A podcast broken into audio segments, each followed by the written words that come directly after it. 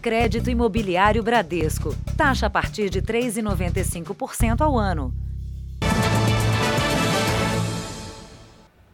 Olá, boa noite. Boa noite para você. A Corregedoria da Polícia Militar vai investigar a conduta dos policiais envolvidos numa abordagem que terminou com a morte de um guarda civil metropolitano. Ele foi morto depois de atirar para o alto na frente de uma casa noturna onde trabalhava como segurança. O casal que discutia na rua havia acabado de sair de uma casa noturna. O homem que caminha bem atrás era o guarda civil que trabalhava como segurança particular no evento. Ele atirou para o alto. Dez segundos depois, chegaram duas viaturas da Polícia Militar. O guarda civil fez um gesto com a mão esquerda, sem a arma, e acabou baleado. Maurício Vidal tinha 43 anos, duas filhas e atuava como guarda civil em Osasco, região metropolitana de São Paulo. Ele errou sim de ter atirado, errou. Mas só que ele não merecia ter morrido dessa forma. Cinco policiais militares participaram da ação. Na delegacia, eles contaram que assim que saíram das viaturas, deram ordem para Maurício largar a arma e que, sem se identificar, o guarda civil apontou a pistola na direção deles. Disseram ainda que atiraram para se defender. O guarda, ele mostrava claramente que já não, não queria o confronto, né? e não queria o confronto e ocorreu o fato. Então, mostrando aí uma outra situação, como eu digo, vai ser apurada. Outra situação que vai ser investigada pela Polícia Civil e pela Corregedoria da Polícia Militar é a agressão sofrida pelo jovem que discutia com a esposa na saída da casa noturna. Os policiais disseram que, além de atirar para o alto, Maurício gritava e dava chutes no homem caído no chão. Mas esta imagem mostra que pouco depois do guarda civil ser baleado, o homem foi agredido por um dos PMs que pisou no pescoço dele. As armas dos policiais envolvidos e as do GCM foram apreendidas e passarão por perícia. Veja agora outros destaques do dia. Helicóptero cai com quatro pessoas em Belo Horizonte e todas sobrevivem. Em Belém, explosão em restaurante deixa quatro feridos. O Ministério da Saúde confirma a chegada de 100 milhões de doses do imunizante da Pfizer a partir de setembro.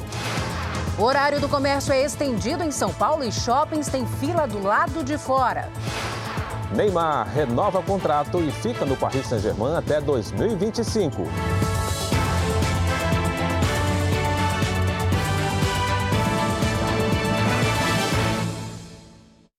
Oferecimento crédito imobiliário Bradesco. Taxa a partir de 3,95% ao ano.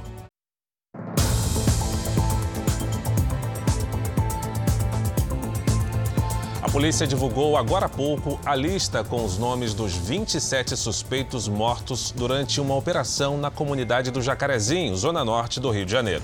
Segundo as autoridades, 25 tinham passagem pela polícia. A ação da polícia teve como base uma investigação sobre o aliciamento de crianças e adolescentes pelo tráfico de drogas e uma denúncia do Ministério Público que identificou suspeitos com fotos e perfis publicados em redes sociais. Hoje à tarde, seis presos na operação passaram por audiência de custódia. O governador Cláudio Castro defendeu o trabalho dos agentes e disse que tudo vai ser apurado. Conversei com o Procurador-Geral da República, doutor Augusto Aras, com o ministro do Supremo Tribunal Federal, doutor Edson Fachin, com o Procurador-Geral de Justiça do Rio, doutor Luciano Matos, e com o defensor público, doutor Rodrigo Pacheco. Tenho certeza, o governo do Estado é o maior interessado em apurar as circunstâncias dos fatos. Os laudos preliminares do IML indicam que as mortes foram causadas por projéteis de arma de fogo. A Defensoria Pública do Rio de Janeiro criticou a demora na identificação dos corpos das vítimas da operação e pediu que a conduta dos policiais seja apurada em uma investigação independente. A polícia nega que houve irregularidades. Nenhuma operação com esse tipo de resultado pode ser considerada positiva. Então é preciso que haja investigação rigorosa, com autonomia, com independência e com eficiência, para de fato a gente elucidar o que aconteceu ali e corrigir todos os problemas que, na verdade, são generalizados e se repetem nas favelas do Rio de Janeiro há muitas décadas durante essas operações. Em Salvador, uma tonelada de maconha foi apreendida dentro de um laboratório clandestino. A polícia investigava quadrilhas que assaltam bancos na capital baiana, até que uma denúncia anônima levou as equipes até o local, onde encontraram a tonelada de maconha, cocaína e a pasta base da droga, mas não havia ninguém quando os policiais chegaram. Um helicóptero com quatro pessoas caiu logo após decolar em Belo Horizonte e todas sobreviveram. O helicóptero caiu em uma área de mata fechada e montanhosa, segundos depois de decolar deste heliponto. A aeronave seguia de Belo Horizonte para Ipatinga, no interior do estado. Quatro pessoas estavam a bordo e ninguém se feriu. Fernando, o irmão e a cunhada iriam visitar a avó. O empresário sobreviveu com apenas um arranhão. Que susto, viu? Mas também, graças a Deus. O que aconteceu? Eu tava no telefone, eu não vi, eu só vi que foi abaixando, foi abaixando e fechei o olho. Falei, ah, vai cair. Os passageiros e a piloto saíram sem ajuda e encontraram os bombeiros no meio do caminho. Todos os tripulantes, tanto a piloto quanto os três passageiros, saíram ilesos, não tendo nenhum tipo de ferimento, não sendo necessário um atendimento médico. A piloto informou que o helicóptero apresentou um problema mecânico e precisou fazer um pouso forçado. A documentação da aeronave está em dia, assim como a autorização para transportar passageiros. As causas do acidente serão apuradas pelo Serviço Regional de Investigação e Prevenção de Acidentes Aeronáuticos do Rio de Janeiro. O prazo para a conclusão do trabalho ainda não foi divulgado. Os responsáveis pelo heliponto de onde a aeronave decolou não quiseram comentar o caso. Para as famílias dos passageiros, o sentimento foi de alívio depois de visitar o local e ver que todos estavam bem. Nasceram de novo meus filhos, né? O presente que Deus nos deu, né? Dia das Mães, minha esposa, né? E um incêndio atingiu um prédio residencial no centro de Manaus na manhã deste sábado. Os moradores precisaram ser retirados às pressas pela janela dos apartamentos. O fogo começou por volta de 7 da manhã e a fumaça tomou conta do edifício. Os moradores buscaram refúgio na cobertura enquanto aguardavam resgate. As vítimas inalaram muita fumaça e foram atendidas ainda no local, entre elas crianças. Segundo os bombeiros, um curto-circuito no ar-condicionado teria sido o foco do incêndio. O local permanece interditado. Hoje foi o quinto dia do julgamento de Luiz Felipe Manweiler, acusado de matar a esposa e jogar o corpo da sacada. O júri já ouviu todas as testemunhas do caso. Cinco pessoas foram ouvidas neste sábado, entre elas dois peritos contratados pela defesa que questionaram os laudos do Instituto Médico Legal. Para eles, Tatiane Spitzner morreu pela queda e não esganada, como apontam exames. Duas vizinhas do casal também deram depoimentos. Elas confirmaram que ouviram uma briga violenta na madrugada do crime. Uma delas contou que ouviu Tatiane gritar enquanto caía. Os jurados terminaram de ouvir neste sábado todas as testemunhas. No total, 16 pessoas prestaram depoimentos. Agora, o julgamento entra na fase em que defesa e acusação podem relembrar trechos do processo. Advogados de Manweiler devem reapresentar uma série de mensagens encontradas no celular de Tatiane existe um padrão de comportamento de Tatiane Spitzner registrado pelas conversas dela, pelos áudios dela, pelas fotografias. Ela se valia sim de uma estratégia emocional. As conversas mostram. Ela alcançava o que ela queria dentro do sentimento na relação a partir de chantagens emocionais. Advogados da família de Tatiane negam. É, é lamentável é, essas explorações da vítima. Mais uma vez, a tese da defesa, em caso de crimes de feminicídio, é tentar descredibilizar a própria vítima. A defesa de Luiz Felipe Manweiler diz que ele não matou a mulher e que ela teria caído da sacada ao ameaçar tirar a própria vida. Imagens de câmeras de segurança mostram que Tatiane foi agredida na garagem e no elevador no dia da morte. E no Rio de Janeiro, hoje foi o primeiro dia com regras mais flexíveis para o comércio. Bares e restaurantes podem funcionar a qualquer hora. As praias também foram liberadas. A gente conversa agora com Pedro Paulo Filho, que tem os detalhes para gente. Pedro, boa noite para você. Fala para a gente, o toque de recolher durante a madrugada, ainda vale? Olha, Salsi, não vai, vale. O toque de recolher também foi suspenso por aqui. Boa noite para você, boa noite a todos. Com isso, a circulação de pessoas de 11 da noite às 5 da manhã está liberada. Inclusive, aqui nessa rua, na Barra da Tijuca, os empresários comemoraram esse novo decreto que liberou ainda as casas de espetáculos. Os famosos barraqueiros também puderam trabalhar. Só que nesse sábado tinha pouca gente na areia por causa do mau tempo. As áreas de lazer também foram reabertas. Mas é bom reforçar que todos os eventos não podem ter aglomerações. E a lotação é de 40% para locais fechados e 60% para ambientes ao ar livre. Essas novas regras valem até o próximo dia 20 de maio. Salsi e Fara. Tem que se conscientizar nesse momento, né, Pedro? Obrigada pelas informações. Vamos então aos números da pandemia hoje no Brasil. Segundo o Ministério da Saúde, o país tem 15 milhões 145 mil casos de Covid-19. São mais de 421 mil mortos. Foram 2.202 registros de mortes nas últimas 24 horas. Também, entre ontem e hoje, 37 mil pessoas conseguiram se recuperar da doença. Então, no total, já são 13 milhões 677 mil pacientes curados da Covid e mais de 1 milhão e 46 mil seguem em acompanhamento médico. E em meio a esse quadro que você viu aí no telão, estados de todas as regiões do Brasil tiveram que interromper a aplicação da segunda dose da vacina Coronavac por falta do imunizante. A vacina, desenvolvida em parceria com o Instituto Butantan, representa 75% das doses aplicadas no país. Seu Martins deveria ter tomado a dose de reforço da Coronavac na última segunda-feira. Eu quero tomar minha segunda dose para me sentir seguro e tranquilo imunizado. Em todo o Brasil, mais de 900 mil pessoas precisam completar o esquema vacinal com a Coronavac. O Ministério da Saúde começou a enviar ontem quase um milhão de doses a todos os estados e ao Distrito Federal, destinadas exclusivamente para esse reforço. Hoje de manhã, mais de 60 mil vacinas chegaram para o estado da Bahia. Mas só em Salvador, 65 mil pessoas tiveram a data da segunda dose atrasada por falta de Coronavac desde o final de abril. A retomada da vacinação está prevista para segunda-feira. Já Rondônia recebeu hoje à tarde 7.500 doses. O Rio Grande do Norte, 15.600. Para Minas Gerais, foram 100.200. Mato Grosso do Sul conta agora com mais 13 mil doses de Coronavac.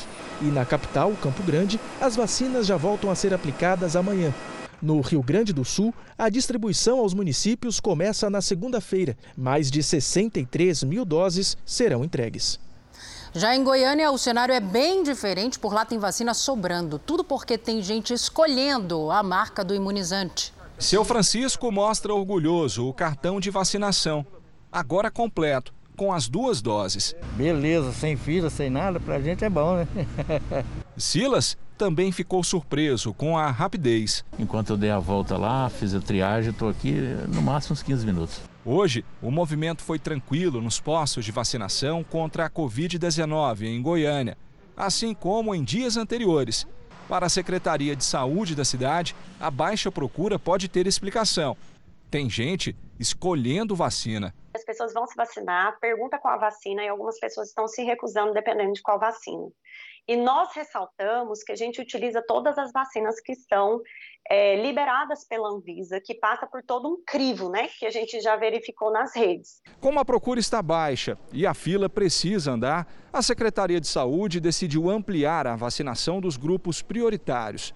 A faixa etária de imunização de pessoas com comorbidades baixou de 55 para 50 anos. Agora, também todas as grávidas acima de 18 anos vão poder se vacinar. Nayana, que está grávida, não perdeu tempo e foi logo no primeiro dia. Eu falo que é uma dose de esperança porque a gente já teve grandes duas perdas na nossa família. Nós perdemos meu tio e meu pai para o Covid, irmãos, os dois irmãos. Então, a cada pessoa vacinada realmente é um motivo de celebração, né? um motivo de alegria e de comemoração.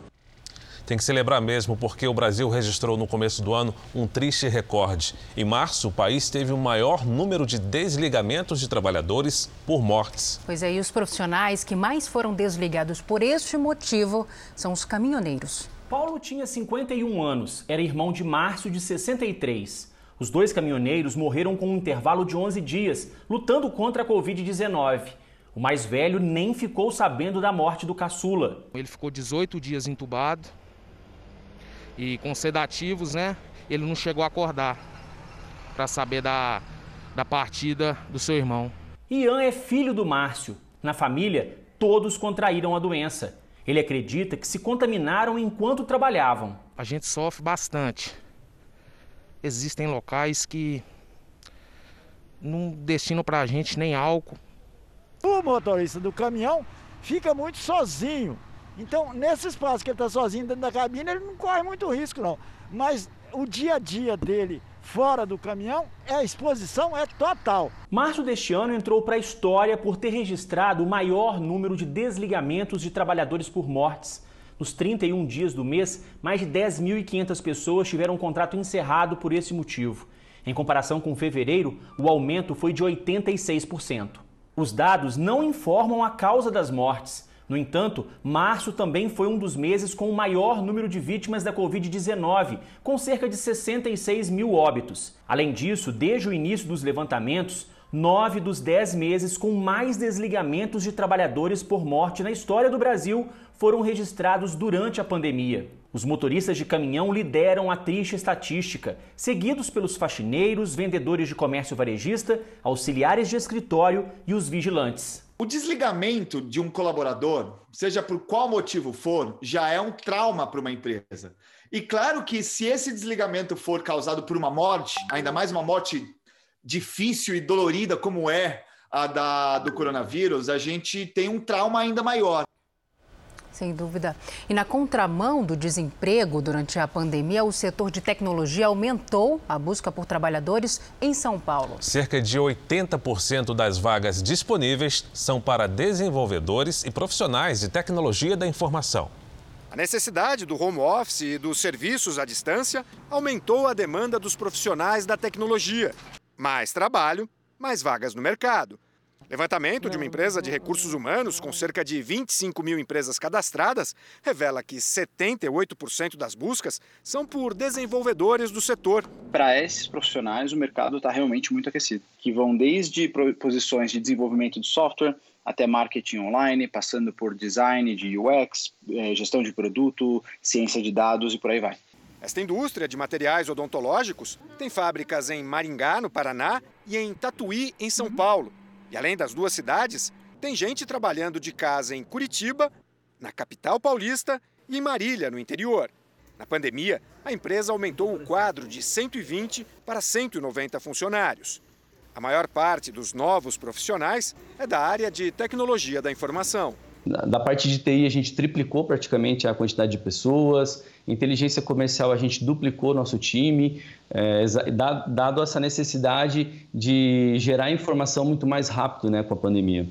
A Vanessa estudou direito por cinco anos, advogou por mais quatro e decidiu mudar de área radicalmente. Fez um curso de três meses e uma semana depois teve cinco propostas de emprego para ganhar mais do que antes e ser mais feliz. O mundo está cada vez mais dependente da tecnologia, assim, qualquer negócio, se quiser ser bem sucedido hoje, tem que pensar nesse braço da tecnologia. O curso foi de graça em uma organização não governamental dos Estados Unidos.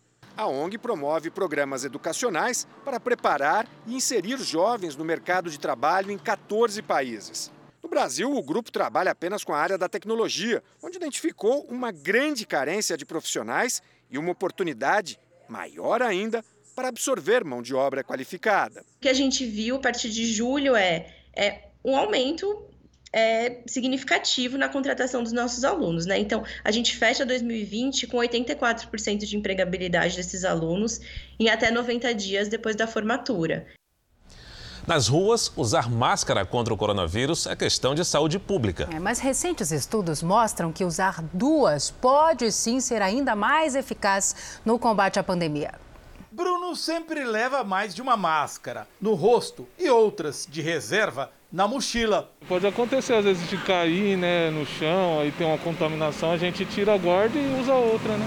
Viviane é enfermeira. Ela já tentou usar duas, mas optou por uma só, a cirúrgica.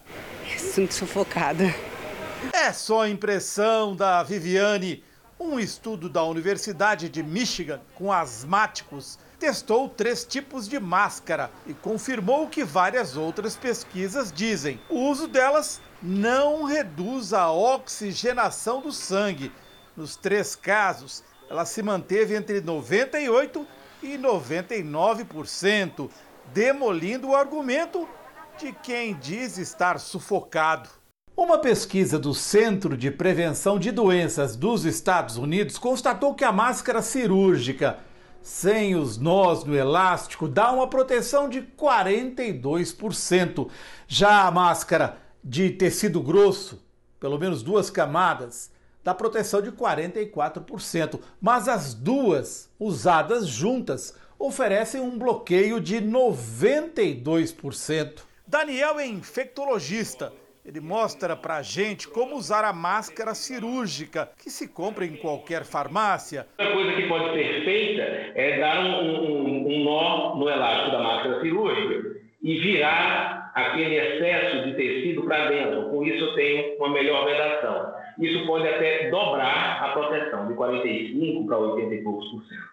Mas atenção, a Ana, que trabalha na linha de frente, lembra que a máscara cirúrgica deve ser descartada depois de quatro horas de uso. Para quem vai se expor um pouco mais, ou já teve que começar a trabalhar em ambientes né, um pouco mais cheios, aí talvez a, a máscara é, cirúrgica associada à máscara de pano seja uma boa alternativa. Para ela, quem ainda espera pela vacina corre muito menos risco se, como eu, usar as duas camadas, mas tem que ser bem ajustadas ao rosto. É importante, mas está muito mais relacionada ao ajuste no rosto né? Então, a máscara é, é, cirúrgica por baixo, ela confere uma proteção, mas a máscara de tecido ela foi útil para ajudar a ajustar a máscara cirúrgica no rosto e aí não ter nenhum vazamento. E a liberação do comércio e dos bares em algumas regiões do Rio Grande do Sul aumentou o movimento em cidades da Serra Gaúcha. E na véspera do Dia das Mães, o friozinho atraiu ainda mais visitantes. O inverno ainda não chegou, mas o frio já veio para aquecer o turismo na cidade de Gramado, um dos destinos preferidos dos brasileiros no sul do país. Poder sair com a nenê para comprar o presente do Dia das Mães, que amanhã é Dia das Mães, né? Então a gente está aproveitando um pouco esse, essa baixa da temperatura para poder aproveitar, né? Os hotéis e pousadas têm autorização para funcionar com até 50% da capacidade.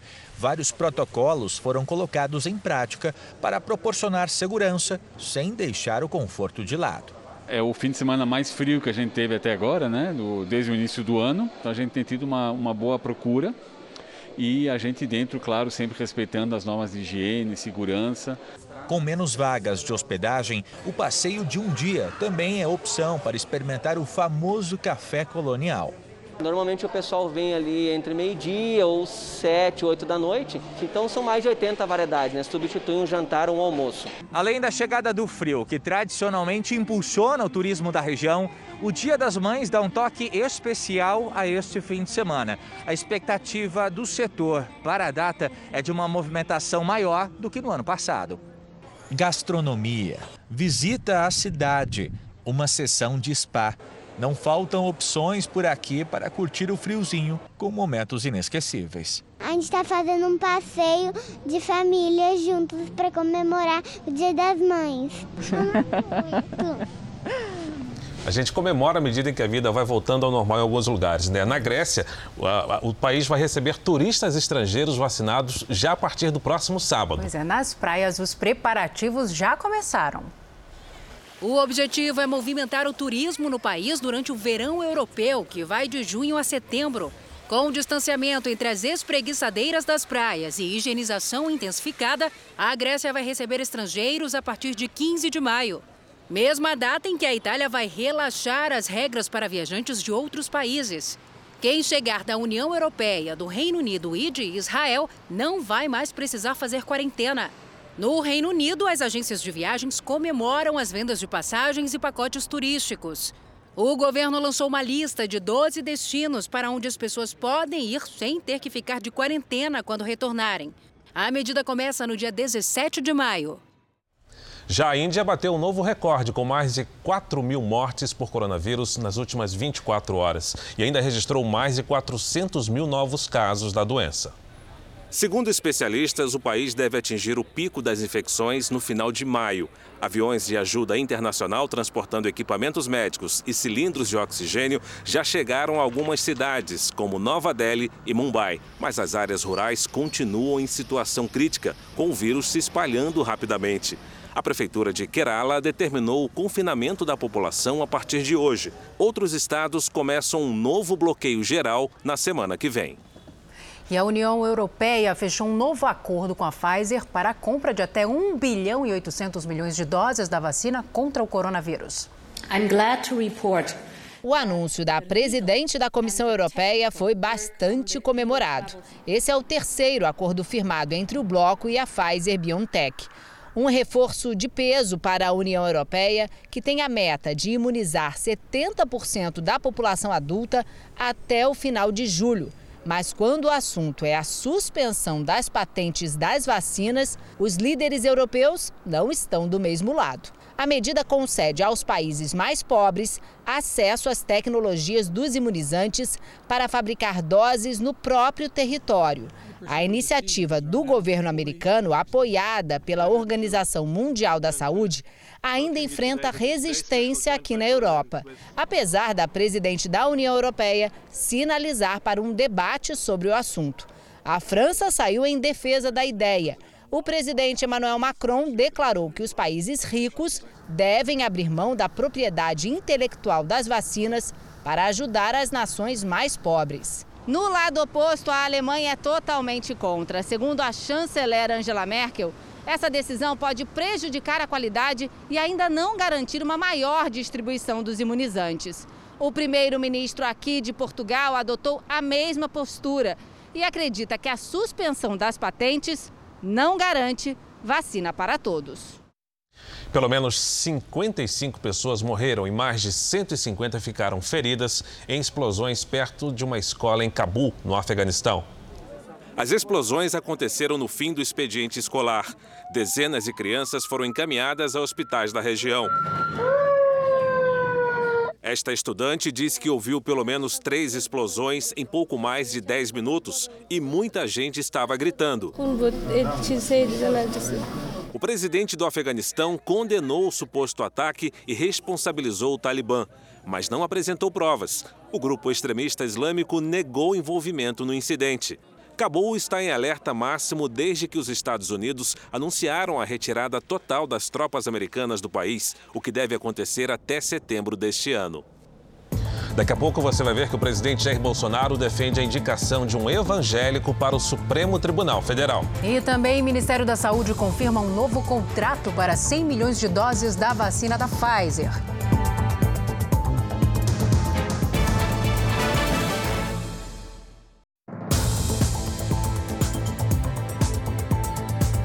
Presidente Bolsonaro passou sábado no Palácio da Alvorada. A apoiadores, ele defendeu mais uma vez a indicação de um ministro evangélico para o Supremo Tribunal Federal. O presidente falou a um grupo de apoiadores evangélicos da indicação para a vaga que será aberta com a aposentadoria do ministro Marco Aurélio. Você já sabe, né, que o, o de 5 de julho, 4 de julho agora, vai ser um terrivelmente evangélico. Eita! Aê. Tem um cotado aí, tá? por enquanto é ele, certo? Mas não está batido o martelo. Imagine o Supremo Tribunal Federal, né? As sessões começaram com uma oração por parte desse ministro. O presidente voltou a criticar as medidas de isolamento social. Quem disse o emprego não foi eu, foram governadores e prefeitos e fecharam tudo. Verdade. É bem claro isso aí. Por mim, nada seria fechado. Sobre eleições, defendeu mais uma vez o voto impresso. Estamos lutando para o voto auditável, né? Isso. O voto impresso, para que se as façam a suspeita de fraude, para a gente poder melhorar o executivo, o legislativo e também o judiciário. O assunto mais falado durante a CPI da pandemia, a cloroquina, voltou a ser defendida por Bolsonaro. Ele disse que vai pedir investigação sobre casos de morte em Manaus, que, segundo o presidente, estão relacionadas à superdosagem do medicamento. Agora, apesar de sermos minoria na CPI, nós queremos apurar o caso de Manaus. Lá deram uma dose quádrupla em gente, né, irmãos nossos, e entraram em óbito. E os nomes das pessoas que participaram dessa, dessa experiência nós já temos. E vamos ver se leva para lá para explicar por quê. Qualquer remédio, se tomar excesso, você pode entrar em óbito. Uma portaria do Ministério da Economia permitiu que o presidente, o vice e ministros que são aposentados ou militares da reserva recebam acima do teto de 39 mil reais. É que o limite passou a ser considerado para cada remuneração. Bolsonaro vai receber 41 mil reais, somando os salários de presidente e do Exército. Já no caso do Mourão, o aumento será ainda maior. Passará a receber mais de 63 mil reais. Em entrevista exclusiva ao Jornal da Record, o ministro da Saúde, Marcelo Queiroga, falou sobre o novo contrato para a compra de 100 milhões de doses da vacina da Pfizer e também sobre a expectativa do governo para a produção de vacinas sem depender dos insumos de outros países. Estamos avançando com a nossa vacinação, a população está vendo o esforço que o governo federal tem feito para trazer mais doses de vacina. Vocês já anunciaram o novo contrato com a Pfizer, mais 100 milhões de doses, está na iminência de ser assinado. É, já em setembro teremos desse novo contrato 35 milhões de doses de vacina e esperamos que agora no segundo semestre é, consigamos produzir vacinas com o IFA nacional. Temos uma esperança muito grande de vacinar a população brasileira até o final do ano. Esse é o objetivo. Veja agora os destaques do próximo Domingo Espetacular. O que leva um jovem a invadir uma creche e matar três crianças inocentes. O ataque numa pequena cidade catarinense também provocou a morte de duas funcionárias. O que dizem os sobreviventes? Como superar um trauma como esse? Mulheres bem-sucedidas caem no golpe do amor. Um homem se passava por consultor financeiro e convencia as vítimas a entregar as economias. Você já tinha emprestado quanto para ele? 20 mil reais. 10 mil reais. São mais de 30 jovens que foram iludidas e perderam o seu dinheiro.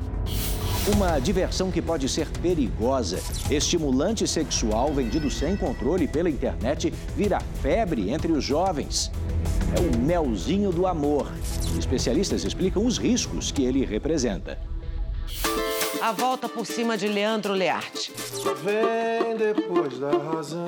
O vocalista do arte popular supera a Covid, prepara um novo trabalho e revela. Já tem um herdeiro musical. Que saudade de você. É neste domingo espetacular. Logo depois da hora do faro. Até lá. E veja a seguir: vazamento de gás causa explosão em restaurante de terminal rodoviário de Belém. E ainda, gestação e parto dentro da UTI. A luta de uma mãe contra os riscos da Covid-19.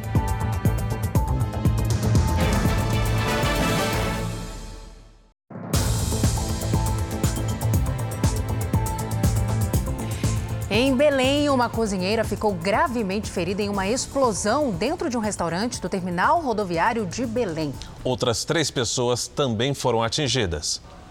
A mulher organizava a cozinha. No momento em que ela vai para os fundos do restaurante, a explosão acontece. A vítima foi arremessada e, mesmo com queimaduras graves, ela conseguiu se livrar dos escombros e correr até a rua. O mototaxista levou a cozinheira para o hospital. Ela estava consciente e chorando de dor, gritando de dor por socorro. O restaurante ficou totalmente destruído. Os destroços se espalharam pela rua e atingiram a fachada de um hotel a 50 metros de distância. Nós fizemos a verificação preliminar e vimos que o, o pilar ali realmente foi acometido. A suspeita é que um vazamento de gás tenha provocado a explosão. Além da mulher identificada como Maria do Socorro Conceição, outras três pessoas que estavam no interior do terminal rodoviário ficaram feridas e precisaram de atendimento médico. O local foi isolado e deve passar por perícia. Imagens impressionantes, né? E duas pessoas ficaram feridas durante um tiroteio na Times Square, em Nova York. Uma das vítimas é uma criança de 3 anos, a outra é uma mulher que foi atingida na perna. As duas foram levadas para o hospital, mas não correm risco de morrer. Segundo a polícia, o autor dos disparos teria fugido. A área foi isolada e uma investigação está em andamento. E um outro tiroteio deixou pelo menos três feridos em um dos principais shopping centers do estado americano da Flórida. O tumulto começou depois de uma briga. Um homem sacou uma arma e começou a atirar. O local foi totalmente esvaziado. Segundo a polícia, os suspeitos foram presos.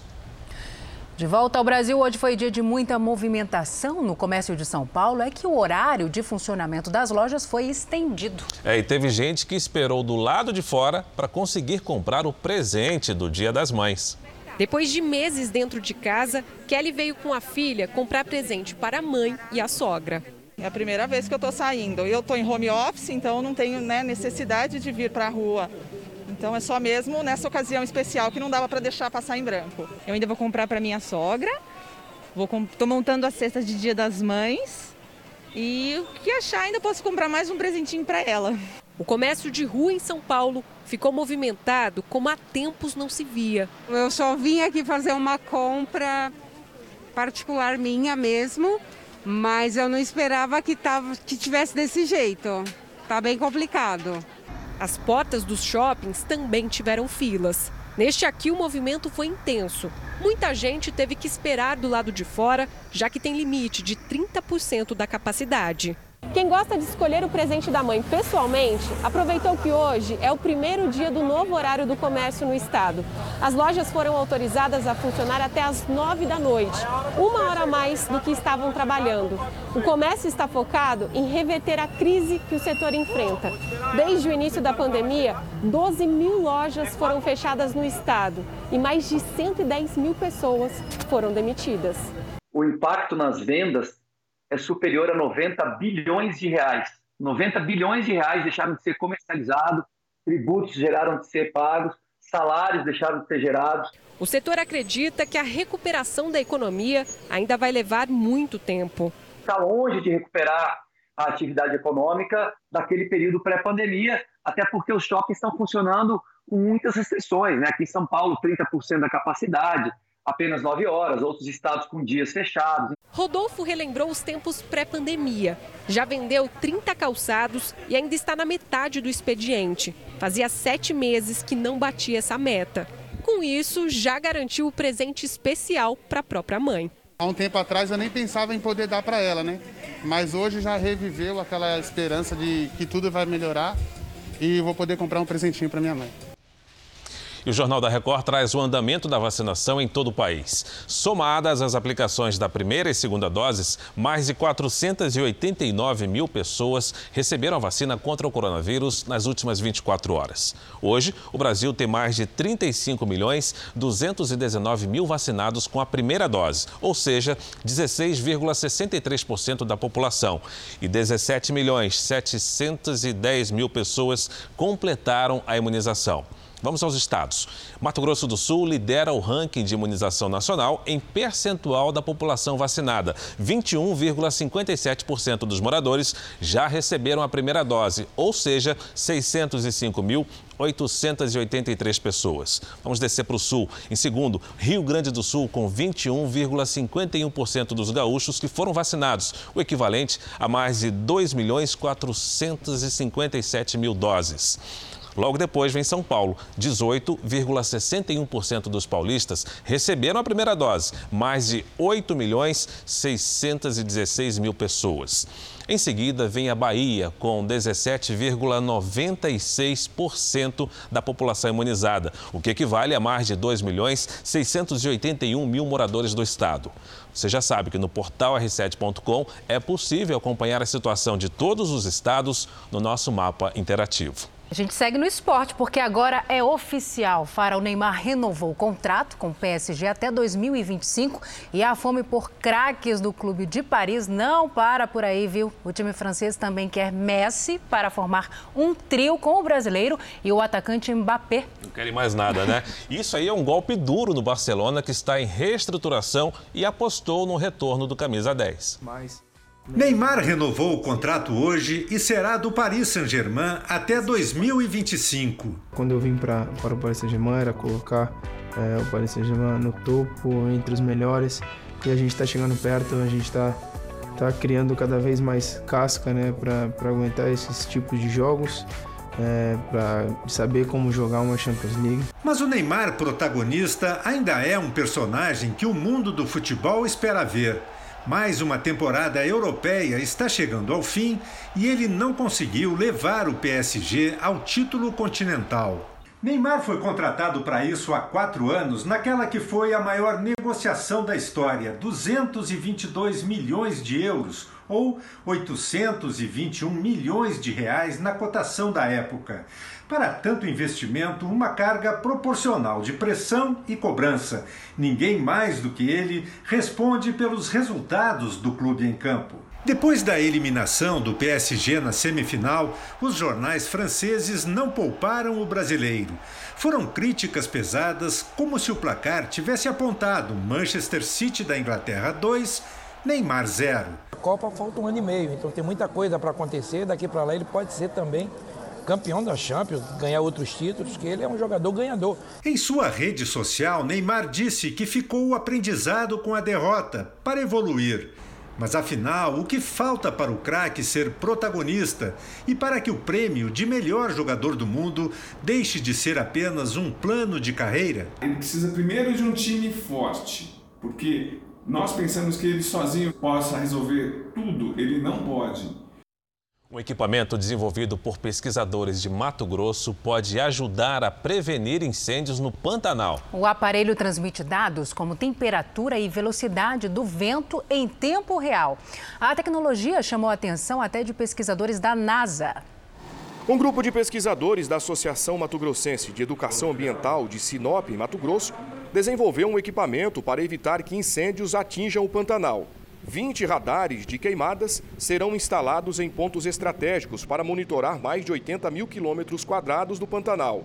O aparelho mede a temperatura e umidade do ar, ocorrência de chuva, pressão atmosférica, detecção de chamas, velocidade e direção do vento. Toda essa tecnologia foi criada a partir da inteligência artificial. Com as informações coletadas e enviadas em tempo real para os bombeiros e as autoridades ambientais, os pesquisadores acreditam que será possível prevenir os incêndios como os que devastaram a região em 2020. O incêndio seria detectado antecipadamente e, quando ocorresse, os bombeiros ou interessados teriam informação, então, em tempo real. A tecnologia despertou o interesse do cientista da NASA, o físico nuclear Hélio Takai, que já manifestou apoio à pesquisa brasileira. Agora, a associação busca parcerias para conseguir arcar com os custos do projeto, orçado em 3 milhões de reais. A expectativa é instalar os primeiros aparelhos até julho, quando começa o período de seca no estado. As torres, então, elas seriam instaladas mediante é, a indicação dos bombeiros que já trabalharam na, no combate ao fogo, naquela catástrofe do ano passado. O trabalho recebeu o nome de Radar do Fogo. A ideia é cobrir toda a área do Pantanal Mato Grossense. A pesquisa do INPE, Instituto Nacional de Pesquisas Espaciais, revela que em 2020 foram registrados mais de 22 mil focos de incêndio. 35% do bioma foi devastado com as queimadas. Isso representa mais de 2 milhões de hectares destruídos pelas chamas. Para os pesquisadores, o radar do fogo vai ajudar na prevenção de um dos ecossistemas de maior biodiversidade do planeta. E do sul ao norte do Brasil, as baixas temperaturas ganham destaque na previsão do tempo. Hora de saber como será este domingo das mães pelo país com a Lidiane Sayuri. Oi, Lid, boa noite para você. Oi, Salsi, boa noite para você, para o Fara, para quem está aí do outro lado. Olha só, o ar polar responsável pelo frio começa a enfraquecer na metade sul do Brasil, mas ainda tem forças para alcançar o nordeste a partir de amanhã. O ar gelado entre o Rio de Janeiro e o leste da Bahia provoca chuva e queda nas temperaturas. Entre o Maranhão e o Amazonas, previsão de um domingo bem abafado, com chance de chuva forte a qualquer hora. Nas outras áreas, dia ensolarado, com temperaturas amenas. Em Porto Alegre, máxima de 24 graus. Em Vitória, faz 26 à tarde. 33 em Cuiabá, 31 graus no Recife em São Luís e 30 em Manaus e também Rio Branco. O Domingo das Mães será de sol em Campo Grande, Florianópolis e São Paulo, com máximas de 30, 20 e 21 graus. No Rio de Janeiro, chuva leve o dia todo, com 25. E o Alberto abre as participações no Tempo Delivery. Lidiane, ele quer saber como é que fica o tempo em Barcarena, no Pará. É pra já. Oi, Alberto. Até o meio do mês tem previsão de chuva em Barcarena. O que muda é só a intensidade. De domingo a terça-feira, o volume aumenta gradualmente. Depois diminui e vira temporal a partir da próxima sexta. Máximas de 33, 31 e de 29 graus. Próximo pedido vem da Marcela de Paracatu, lá em Minas Gerais. Sorridente a Marcela, hein? Marcela, ao contrário da previsão para Barcarena, aí em Paracatu não tem nem sinal de chuva até o fim do mês. Aliás, Marcela, fique atenta à baixa umidade do ar nos períodos mais quentes do dia. Neste domingo, máxima de 26 graus para você. Você que está aí do outro lado também pode fazer pedidos aqui no Tempo Delivery. Basta usar a hashtag você no JR pelas redes sociais. Eu aproveito para desejar um feliz Dia das Mães para todo mundo. Para você também, Lid, para todas as mamães do Brasil. É feliz isso. Dia Boa das noite. Mães, Lid. Obrigada. Mais de 50 pessoas ficaram feridas em nova noite de confrontos violentos entre israelenses e palestinos na Cisjordânia. Manifestantes jogaram pedras e garrafas contra os oficiais israelenses, que responderam com tiros de bala de borracha. A tensão começou após o anúncio de um projeto de lei que ameaça expulsar os palestinos dos assentamentos na Cisjordânia. Ontem, mais de 200 pessoas ficaram feridas após a polícia tentar impedir um ataque em frente às casas das famílias que receberam ordem de despejo.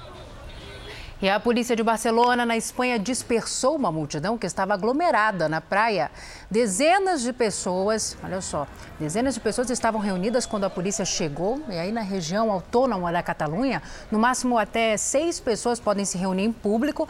A medida foi imposta para controlar a pandemia. Neste domingo, a Espanha deixa o estado de emergência em vigor há mais de um ano. Olha só, será que é possível ter sorte no jogo e no amor ao mesmo tempo? Será, gente? A gente vai descobrir agora assistindo a quinta temporada de um dos realities mais esperados do ano, é o Power Couple, que começa amanhã, logo depois do Domingo Espetacular. Pois é, são 13 casais bem conhecidos do público numa disputa que pode chegar a mais de um milhão de reais em prêmios.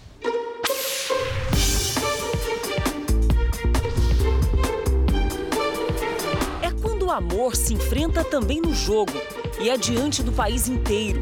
Será que é possível ter sorte nos dois ao mesmo tempo? Essa mansão em Itapecerica da Serra, em São Paulo, vai servir de palco para um dos realities mais esperados do ano, o Power Couple Brasil.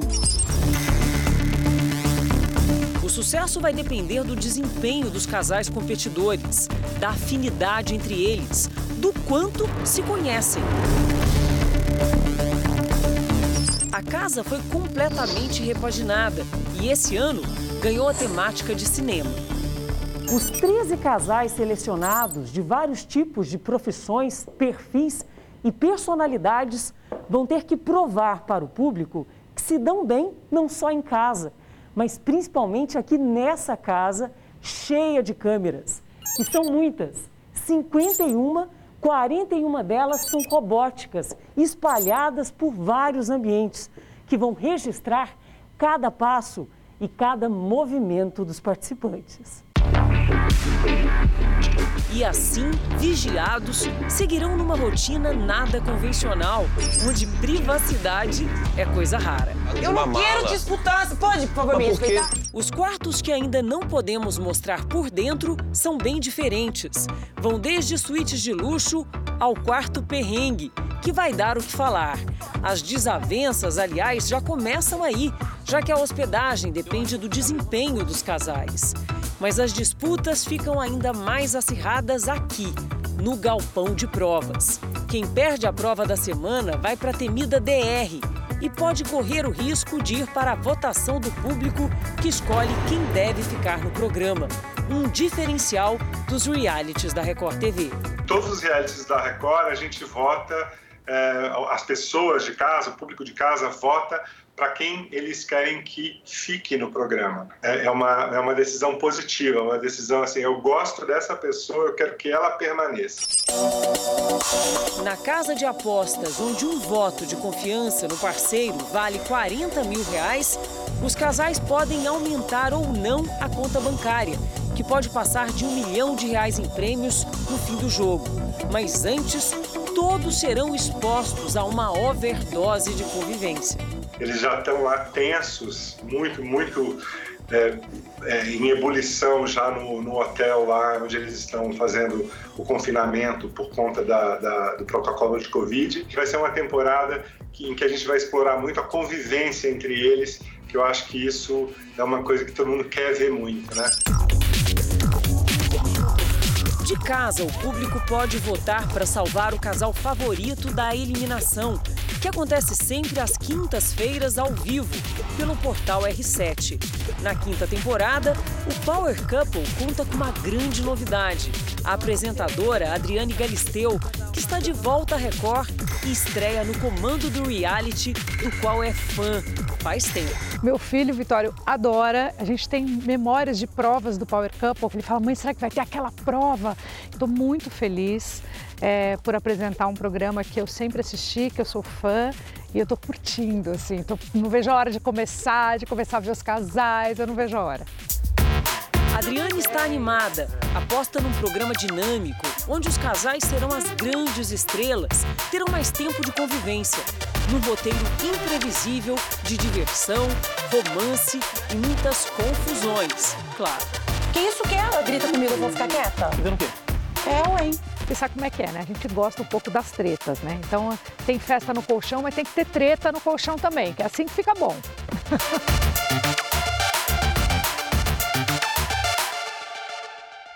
Imperdível, né? Então não esqueça, a estreia do Power Couple é amanhã, às 10h45 da noite, depois do Domingo Espetacular.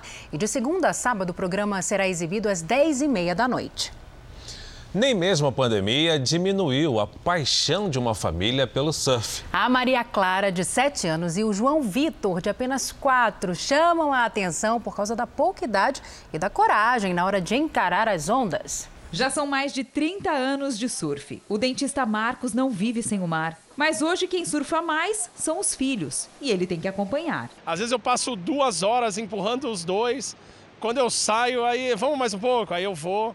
Mas é muito gratificante, né? Maria Clara tem sete anos, João Vitor só quatro. E olha só o que esses irmãos fazem no mar: onda atrás de onda. Eu só pego onda de um metro. Tem que ter a menor de um metro. É. Por quê? Ou um metro também. Não fica meio perigoso. Não, porque senão eu tenho medo.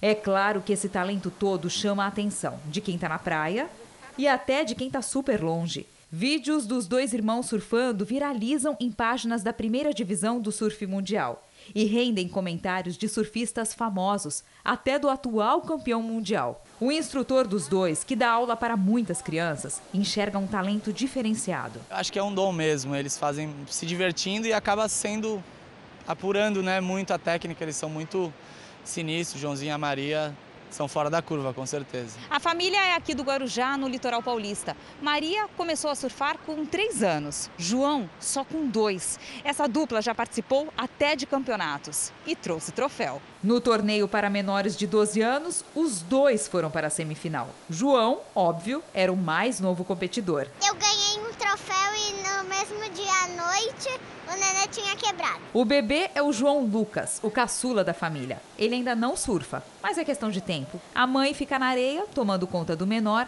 e registrando cada onda, o que por enquanto é brincadeira. Deu uma cambalhota mortal? Isso, eu vi isso. Tu viu? Eu vi. Mas alguém fumou? Lógico. Mas quem sabe vira profissão. Se quiserem, vão ter meu apoio total, assim.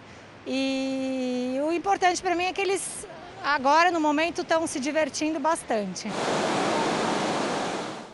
Já virei fã também dos dois. Do mar para os ringues, porque o boxe vem transformando a vida de crianças e adolescentes no Morro do Tuiuti, na zona norte do Rio. Pois é, Fara, por meio do esporte, um projeto social leva a esperança de um futuro melhor. O número de alunos aumentou 200% durante a pandemia.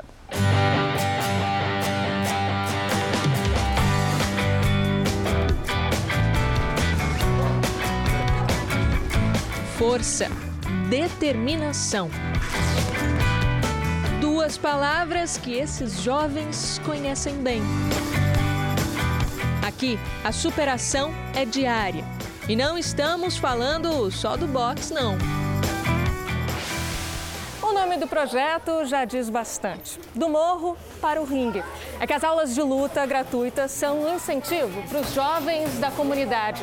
Uma chance de conhecer um mundo diferente por meio do esporte. Ter uma, uma oportunidade a mais de estar participando das competições, né? De até mesmo estar indo em um campeonato nacional, poder estar lutando lá por uma futura seleção. O projeto surgiu em 2017, por iniciativa da Bruna. Ela queria levar o esporte para a comunidade, trazer a esperança para este lugar. Ao final do primeiro ano, eram 30 alunos. Um ano depois, 50.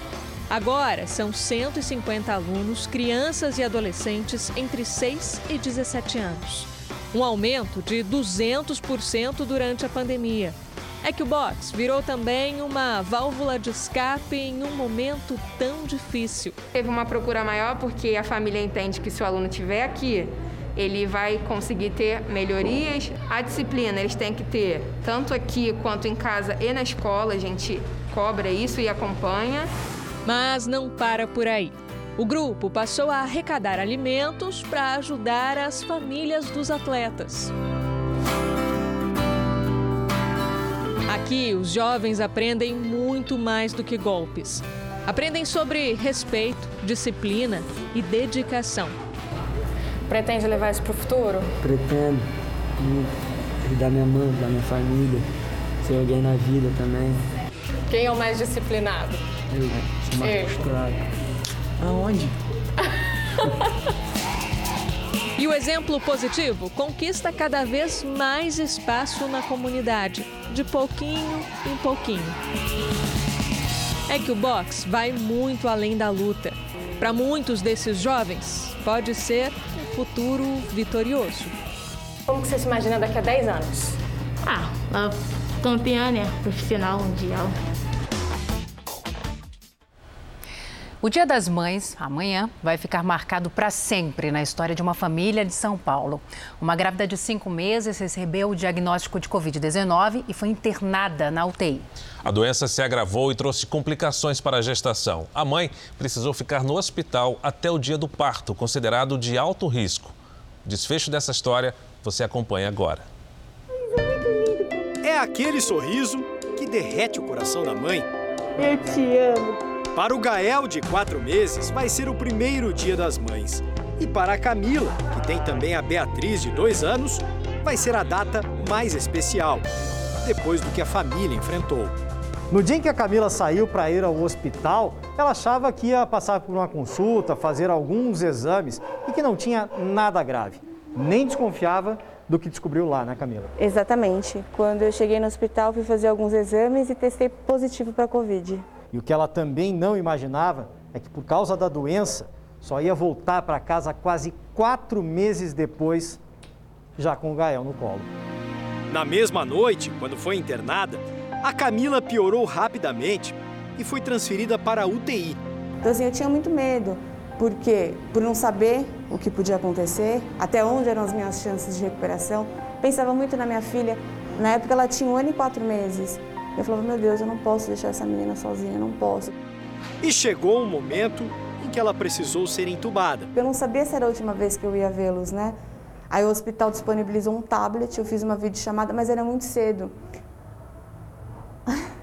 Aí eu lembro que a minha filha estava dormindo. Aí eu só vi a imagem dela. Mas eu não falei com ela. Mas eu vi, aí vi minha mãe, meu irmão, meu marido, e aí eu não me recordo mais de nada. Foram 16 dias sedada. O doutor Mário disse que a situação era grave. Nas manobras para ajudar a Camila, foi preciso até deixá-la de barriga para baixo, o que era um risco para o bebê. De qualquer forma, haveria uma compressão. Né? Para uma gestante, a gente tem que discutir bastante né? de como fazer, quando fazer e foi um momento bem delicado. Mesmo curada da Covid, ela não poderia ir para casa porque sofreu uma ruptura na placenta. Foram mais três meses de cuidados intensivos para o Gael nascer saudável. Quando o Gael nasceu, eu não pude pegá-lo na hora. Eu tinha uma barreira de plástico é, sobre mim. Aí eu lembro que eu senti os pezinhos dele. O Gael nasceu com 35 semanas, no dia de Natal. Mãe e filho deixaram juntos o hospital e emocionaram toda a equipe. Que a Camila vai ganhar amanhã é surpresa. Ela sabe bem que o maior presente já recebeu. Mesmo assim, faz um pedido, que também é um agradecimento. Que eles sejam saudáveis, que eles cresçam sendo seres humanos íntegros, maravilhosos. E me bateu uma vontade de influenciá-los a no futuro serem profissionais da saúde, porque são pessoas que na sociedade fazem a diferença.